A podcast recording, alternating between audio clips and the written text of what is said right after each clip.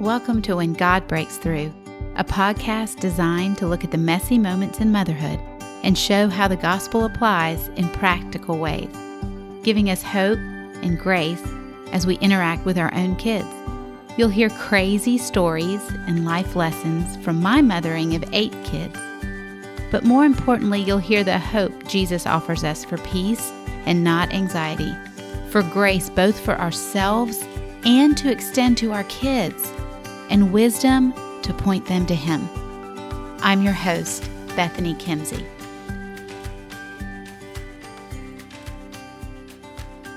Welcome back to the kitchen table. I am so excited that you are joining me in a conversation with Hillary Ferrer.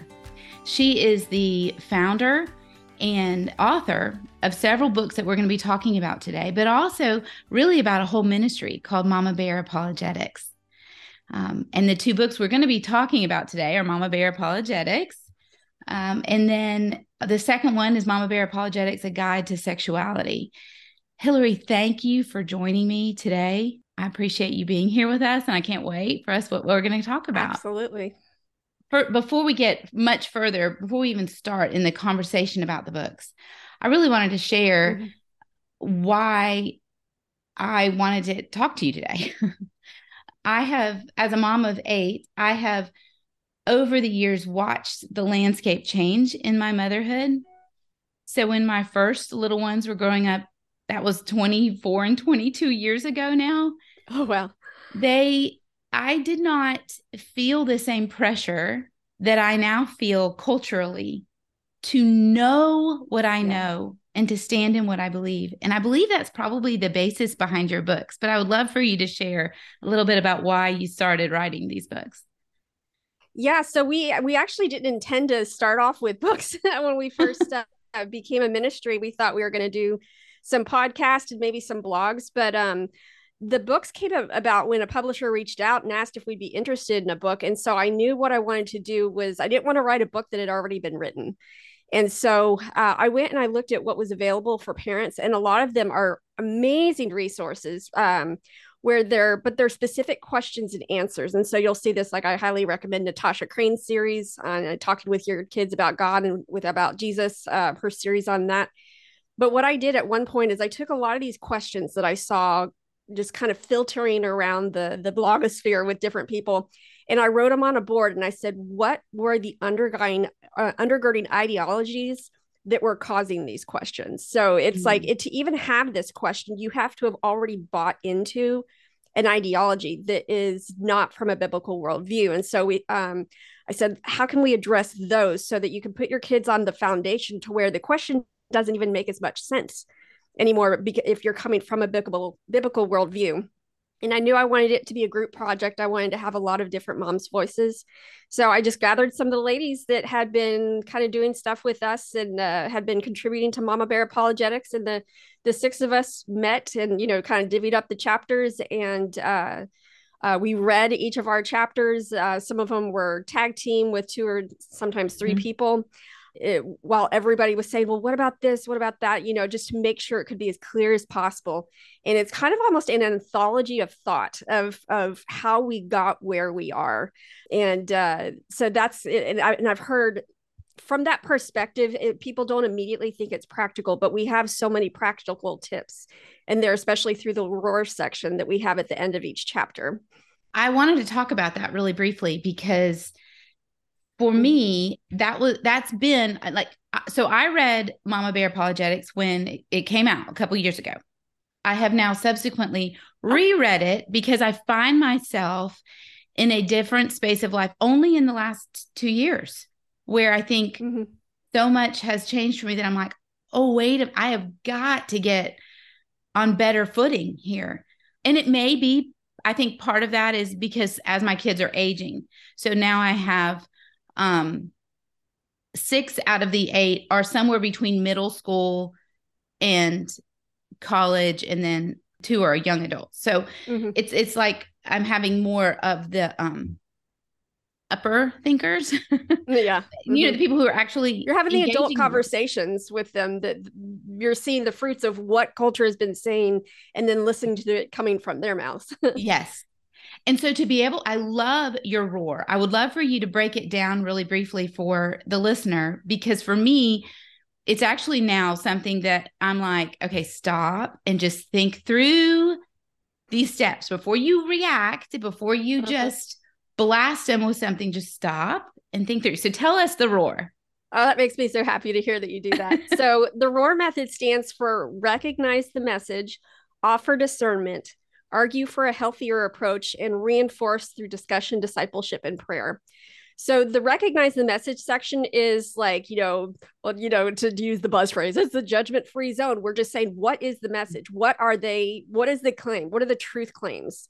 that are mm-hmm. being put into like either the, this ideology or this movie or music or podcast or uh, sermon, whatever it is, what is the message that they're trying to get across? Mm-hmm. The offer discernment, I think a lot of times people want to come in with guns blasting instead of offering. and so in offer discernment, um, it's actually kind of a two part thing because what you have to do first is we always need to recognize what good is in there because you will rarely see lies that just are blatant lies. Most of the time, they're wrapped in something else that makes them palatable to people. Otherwise, people wouldn't swallow them. Um, and so it could be good intentions, it could be partial truths. Like you look at stuff like the Me Too movement. Um, there is a lot of truth going on in that movement in terms of um, recognizing abuse that's done to women. Um, actually, not as much the Me Too movement, but feminism, modern feminism yeah. right now, which I think accompanies some of the Me Too, recognizing very real truths, you know, like things that have been done to women but maybe the solutions to these mm-hmm. problems aren't exactly it, it, that's where the lie sneaks in is the solution so um so yeah we're we're doing both of those steps. So we can make sure that we're affirming the good that someone's putting forth because what's going to happen is if, if you don't acknowledge that they're going to think they don't understand me. I need to yell louder which I, is what we see happening. And i think that's so true because especially as i've before we get into the A and the R, as I've interacted with my older kids, the times that I have been unwilling mm-hmm. because I find what it is so so uh, so clearly wrong, so mm-hmm. clearly off the mark. When I'm unwilling to say, well, that part of it is valid, mm-hmm. or that is a truth hidden inside of it, when I'm un- unwilling to at least say that, then I lose actually the ability to have a good conversation in that yes. moment. And that is what we're trying to do is, you know, because someone could even have a poison berry cake, but you have to say, wow, that's a beautiful cake. It looks like you spent a lot of time making that. and I like the, awesome, the, the icing. Mm, that's great but I don't think I can take part in this cake because see these berries, I think I know where you got them and these berries are poison and I can't even have any of this because of those yeah. poison berries, but I just want to acknowledge how much time you put job, into yeah. this. you know, good job. Uh, so it's like there's ways that I think we can stand arm in arm with people that we miss out on because we're so focused on that mm-hmm. little poison berry there. But when it comes to ideology, it's it, it's like yes, that will poison the whole ideology, but we still need to say, anyway, well, I guess this gets us to the R. So, offer discernment is you find what you can agree on, look for the truths, and then you're going to say what lies has slipped in. And now this is when we're going to go for argue for a healthier approach. Now we're going to say, hey, remember those truths that we stood arm in arm on and that we agreed on, and we both said were important, um, important issues or important motives or good intentions this is how the Bible actually says to solve that problem. The Bible's already addressed this and it addresses it in a way longer lasting way.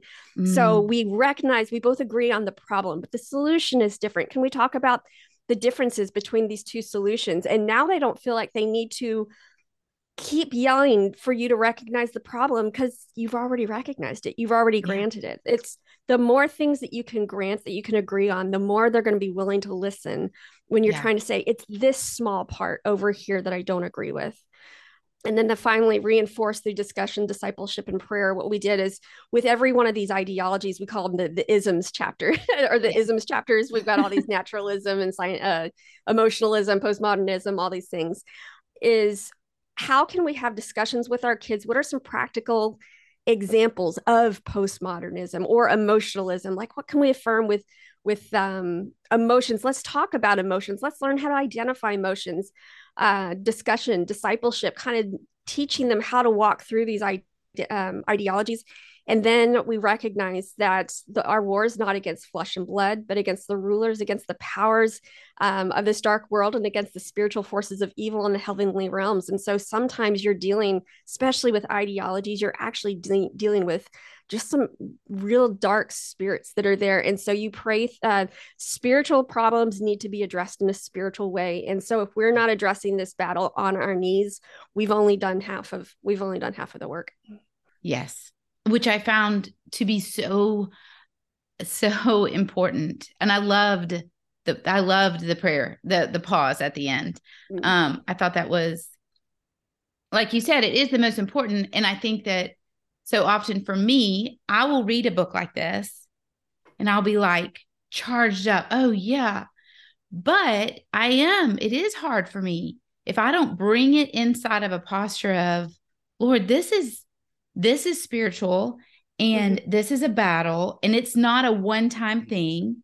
Yeah. And I actually need to continually be praying and asking for your eyes and asking to see and asking to be able to speak well into this. I'm also need to be praying, God, let this be heard by my mm. child. Yeah. Because I know I can attest to the fact that we've had times where things are, I mean, ab like and honestly I've I've said it I've said it great. Like I've said it according to your book. I've I've done I've done all the things. I'm putting air quotes around that. I've done all the right things. Yeah. And yet that child will be locked into a lie. Mm-hmm. And only it's only prayer. It's it's so me yeah. doing all the things doesn't unlock that lie. It is yeah. asking and coming before the God who is in charge of that child's soul and pleading on their behalf and interceding and watching God begin to move, you know, which mm-hmm. for one of my kids took years. Yeah. You know? It's the difference like um bad bad ideas can be helped by better ideas but a hard heart that's where you have to take uh, and ask the lord for softening of the heart or yeah. spiritual blindness where they literally mm-hmm. just can't see what it is you're trying to point out that is something only the lord can do and so it's like some people like they do have eyes to see but they really think this idea is better because no one has ever explained to them the the far reaching consequences of this idea. They've never really thought through where this idea leads. And so when you talk through them that's like this ah aha moment. But then there's like you said the other ones where um, there's a there's a spiritual blindness there's a refusal to see and there's a hardening of the heart. And those are different issues and they both have to be addressed. Yeah. I did i loved in your first book just walking us through all the isms. Because mm-hmm.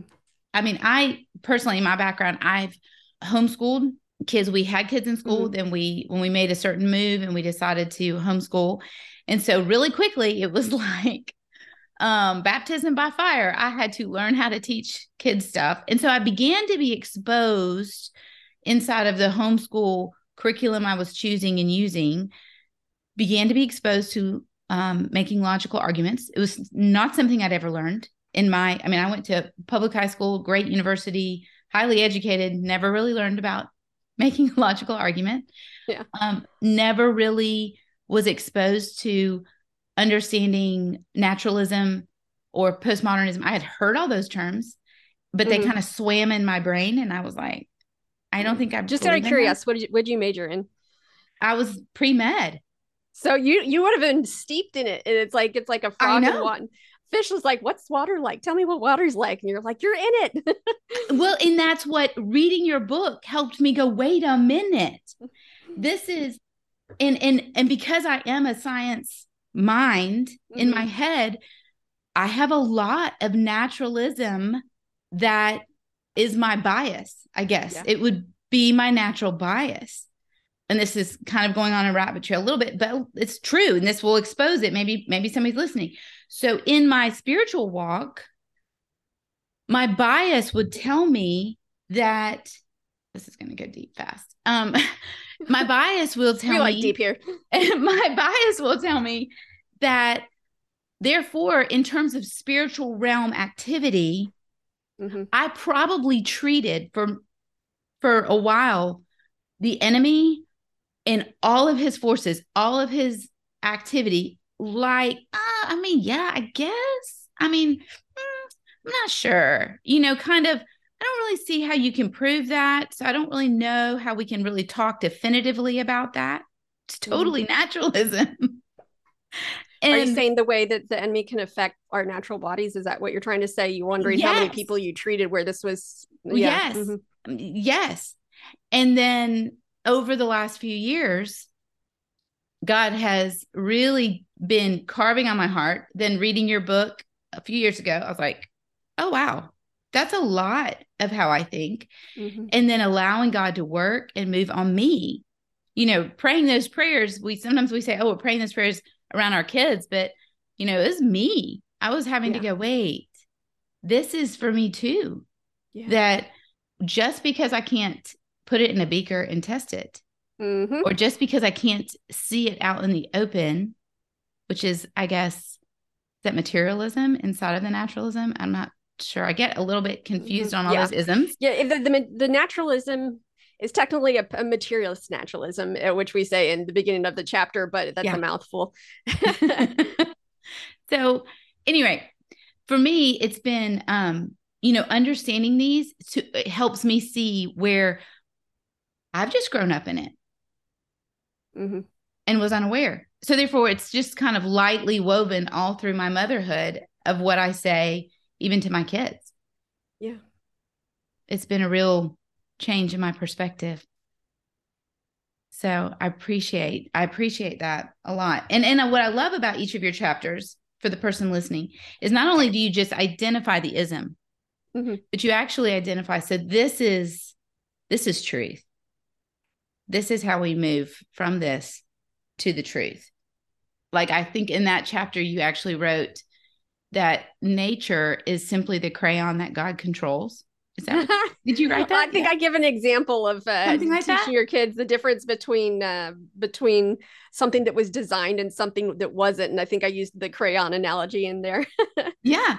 And I thought that was great. Like I've used that word picture with my kids now Mhm. of, you know, what do we see outside and how beautiful is it and where's it coming from? Like, well, who is it Mhm. sourced in?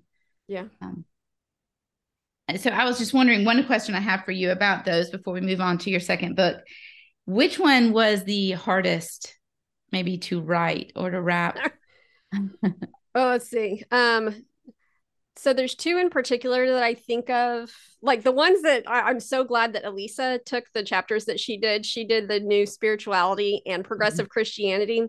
And I'll tell you this because one of the things we discovered as we were doing our podcast, as at the very beginning when we started the podcast, we call it there's there's certain topics that fight back Mm, and where that spirit of confusion is just rampant. And I will tell you, there's a reason why feminism has three authors on it, because uh, the the girl who was Mm. originally doing it uh, was just struggling, and and she came back and she's I was like, here, let me see if I can help, and I started working on it. And it's like every time I worked on it, my mind would get fuzzy, and it was like, oh my! And then I I kind of called her at one point. I said, God, it's like this this haze. topic is fighting back and she, Yeah. she's like yes that's exactly what i felt and and so i would say that one was kind of hard but then the other one i was trying to get someone else to write it and so i had to do so much research the marxism chapter wasn't even on the docket at first to Oh, put in there um, until basically we saw how interwoven it was with the emotionalism and with feminism and some and progressive christianity and i was like Mhm. oh good grief we're not going to be able to avoid this. And so I contacted a, a professor that I knew that um, has worked with Ratio Christi organization. I think that we were umbrellaed under at the time. And she was actually running for the mayor of Nashville. So she's like, I'm a little, little, Busy? you know, yeah, a little busy right now. So I was like, okay, well, I'm gonna put my girl big girl panties on and then like push forward and try to make this happen. So I had to immerse myself in Marxist literature for a while and um just to be able to wrap my head around it. And I'm really glad I was forced to do that. But uh, you know, like the, the naturalism chapter, that's my background. You know, I have a master's in biology. And so my challenge on that one was to get things in this as simple terms to where not just a biologist is going to understand, but anybody can. um, mm-hmm. Marxism. It's like I had to wrap my brain around an entire ideology, which now that I do, I see it everywhere. everywhere. Like this really is the pervading paradigm of everything that ever all of reality can be explained in terms of who's oppressed and who's the oppressor. Yeah. Like that is that literally is. what our entire culture is saying. Right. So I would say those were some of the hardest ones. yes. Oh wow, I can see that. And I love the way in your book, the other word picture that I thought was really powerful in that book was the concept of chewing and spitting and teaching yes. our children that. Can you explain that a little bit? Yes. So chewing and spitting is this idea um, that uh, you know all ideas are going to have a mixture of truth and lies, and some sometimes mm-hmm. you just you take what's good and you spit out the rest. Now, I would say that when it's when it comes to spiritual things, it's only a discerning person that can really do this well. There's a there's a mm-hmm. reason why people kind of want to make things all safe or all dangerous, and instead of talking about bad ideas, what they'll say is people's names. Oh, it's this teacher, it's that teacher. Mm-hmm. Um, and we're going to put them off in the dangerous category. We're going to put them off on the mm-hmm. and, and, granted there are some that are just straight up heretical and you shouldn't read anything by them.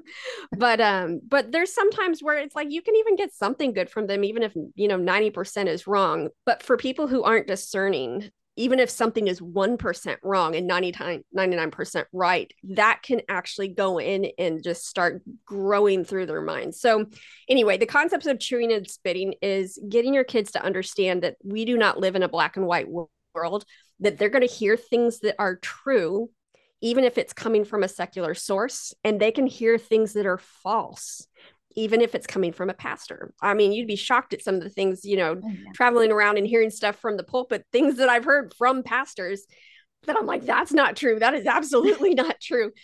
So it's just being able to not go in autopilot. I think a lot of times we kind of plan things around if we can go into autopilot or not mm-hmm. and not have to think about the ideas that are coming at us and being going on autopilot has never been the plan for the Christian. And so chew and spit is just uh, figure out what good you can get, spit out the rest. That doesn't mean that you go out and find the nastiest nasty that you can find and be like, what good can I find from it? That's that's the sometimes people accuse me of saying that. And I'm not saying go and, you know, find yourself the really hardcore R movie and see if there's anything in there you can affirm. I'm, I'm not saying that. But right. At the same time, if you find yourself in a situation where you're reading a book and you discover, hmm, some of this stuff isn't right, make sure you know how to. I like how Lisa says it tell the difference between right and almost right. Mm, yeah. Which is really good is paramount. And mm-hmm. especially in this new this new culture of the last, you know, I don't know. I, I don't know if you would say it. I would say I feel like a change happened somewhere around 10 or I don't know, maybe time folds on me as a mom. I don't know. I'd but say 10... probably around 2015, at least in the sexual realm, 2015 with the okay. decision.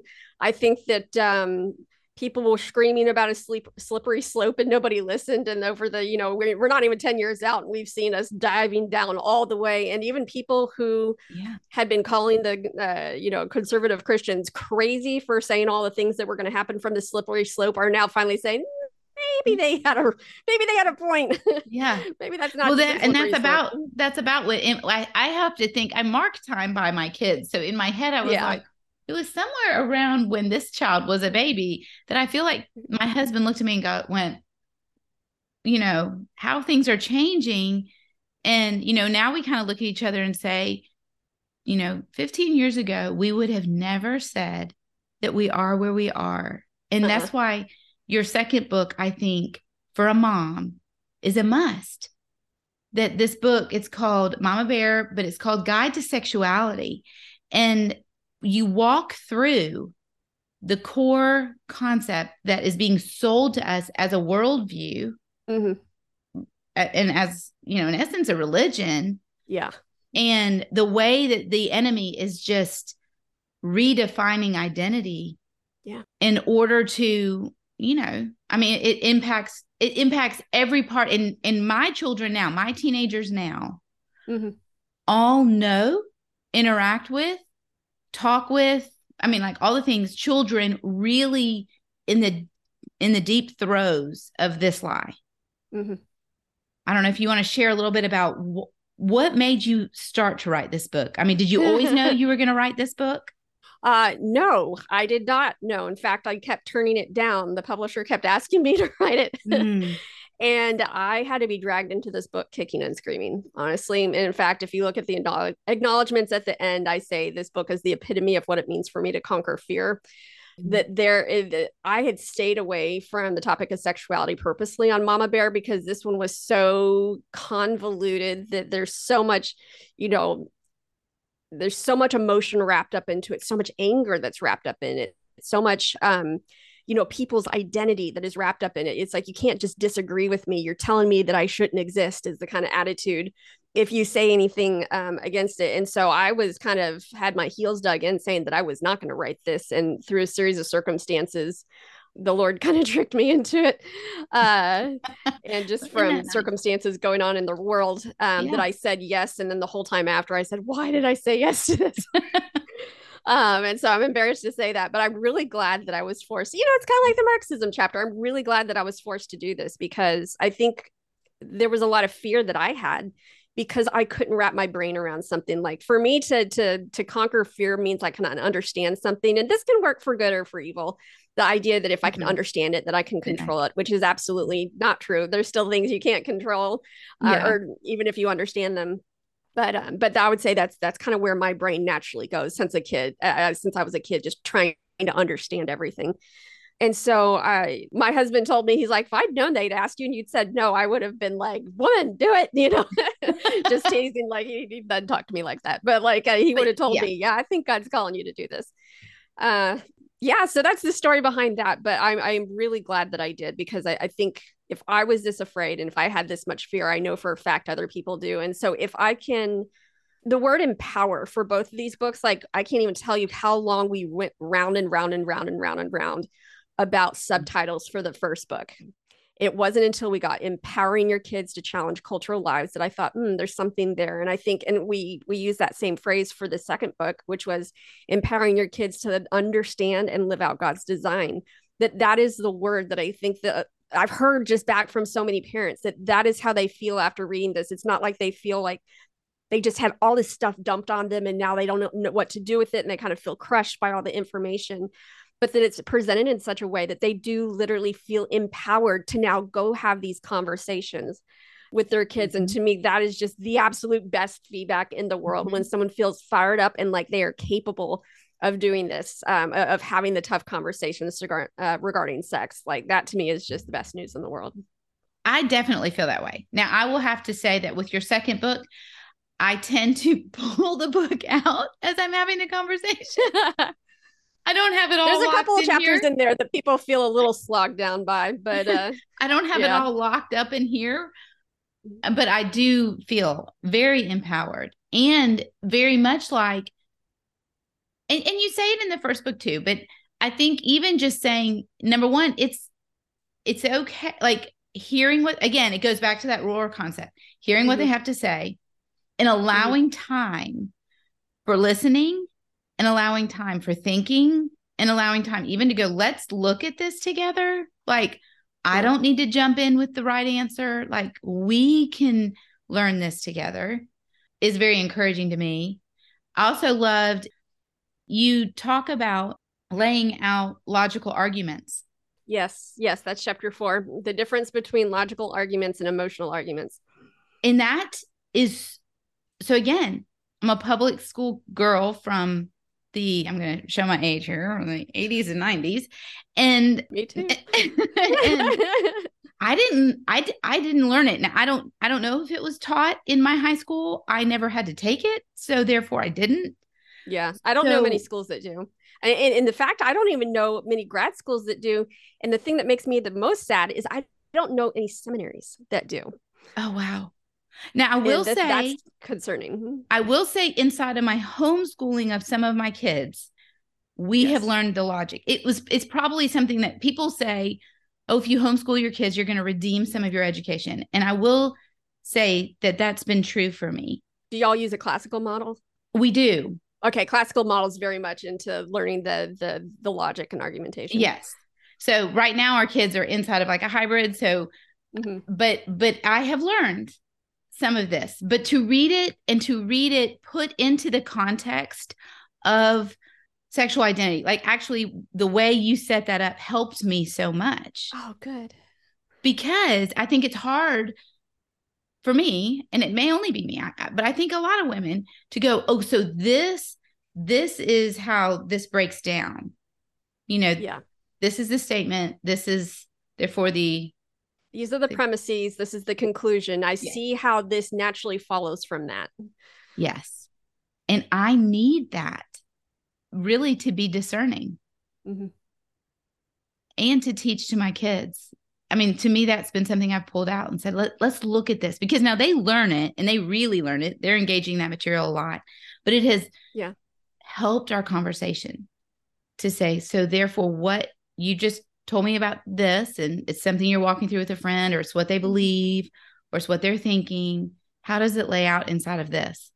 was yeah ask them hey draw the argument that you think that they're making that they they have ideas that they think are true and then they have a conclusion that they think is true what are those ideas that they're banking that true conclusion on help them figure it out how do i parse this out and actually identify the different because if all you do is argue about the conclusions right. instead of the premises you're never going to actually persuade anybody and you're never actually going to help them think better about it you have to look at the premises that they are already agreeing are true in order to kind of make break a little ground of seeing, hey, maybe this isn't a true conclusion. Yes. Yes. And I thought that that was, I mean, the second book for me is right where my kids are. Mm. I have been stunned by how the enemy, how Satan wants to attack our kids' identity. Yeah. And the way that he chooses to erode it is kind of bold now. You know, it's yeah. in our it's face. Pretty blatant. yeah. It's not as hidden as it used to be. No. And it is an attack that it's the attack. I know it's the attack of the age, but as a mom, trying to learn how to come alongside is challenging. Yeah. I thought even in the end of that book, you give these things to make your kids repeat until they things to repeat to your kids until they want to gag. Yes. I knew I wasn't saying it right. I was trying to I was trying to look because I was like, okay, I know she okay. said it so well and I'm gonna blow this. But it's true. Mm-hmm. I found those actually I was laughing a little bit as I was reading it. And I was glad to, you know, you kind of have you as you've come through this book, it almost was a lightness at the end of the book after. You need a humor at the end of this. yes, but I mean, so important. I have a lot of moms who talk to me, who come to me and say, How are you talking to your kids about dating and how are you talking to them about sexuality? Mm-hmm. I have pointed them to this book because the truths that you talk about are so important. But even that little saying at the end of, you know, uh, what you do with your body matters. Mm-hmm. And then that God get, and so therefore leading into, and God gave you your body to take care of it, but that it is mm-hmm. not, I love your delineation there.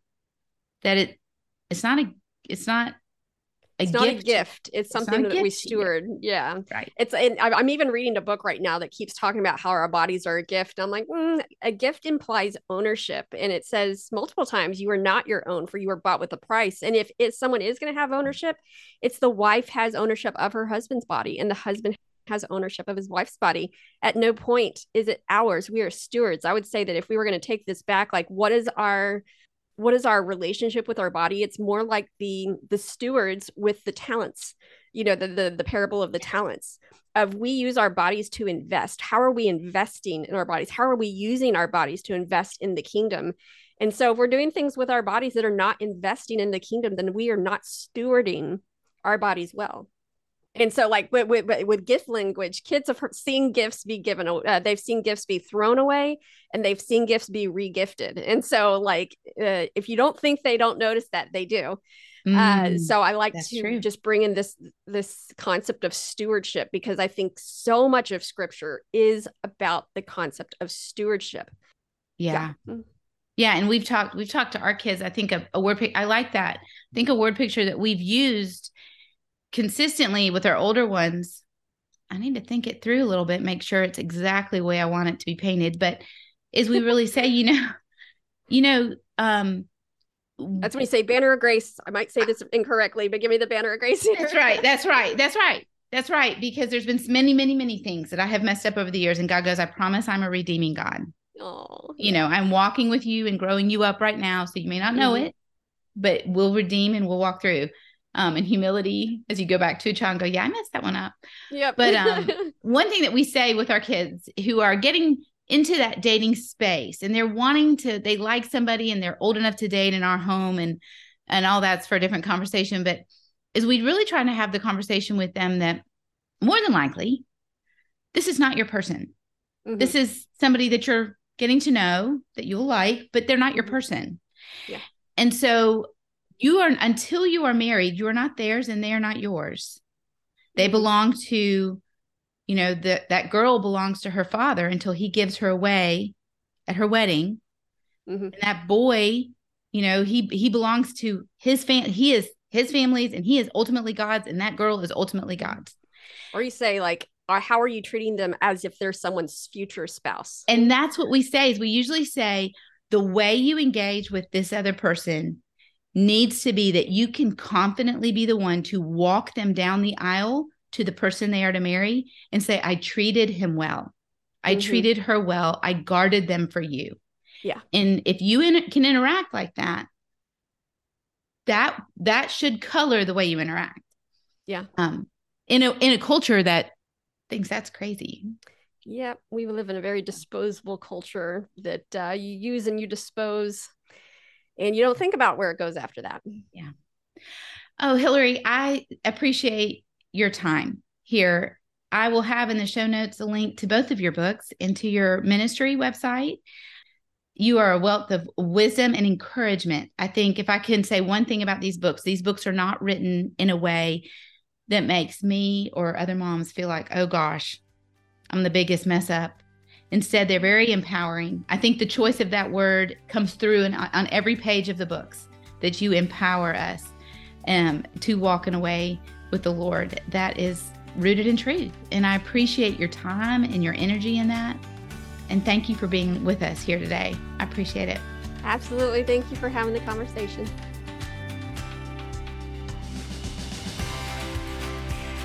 I hope you enjoyed this episode of When God Breaks Through. If you're wanting to connect with me and with other moms walking in the same messy moments, head over to bethanykimsey.com. That's where you'll also find the show notes with any links, as well as more resources you can grab to help you see that when God breaks through, when we see Jesus at work, the fuzzy intersection of real life mothering and the gospel becomes very clearly defined we can walk with confidence and purpose. Have a grace filled day.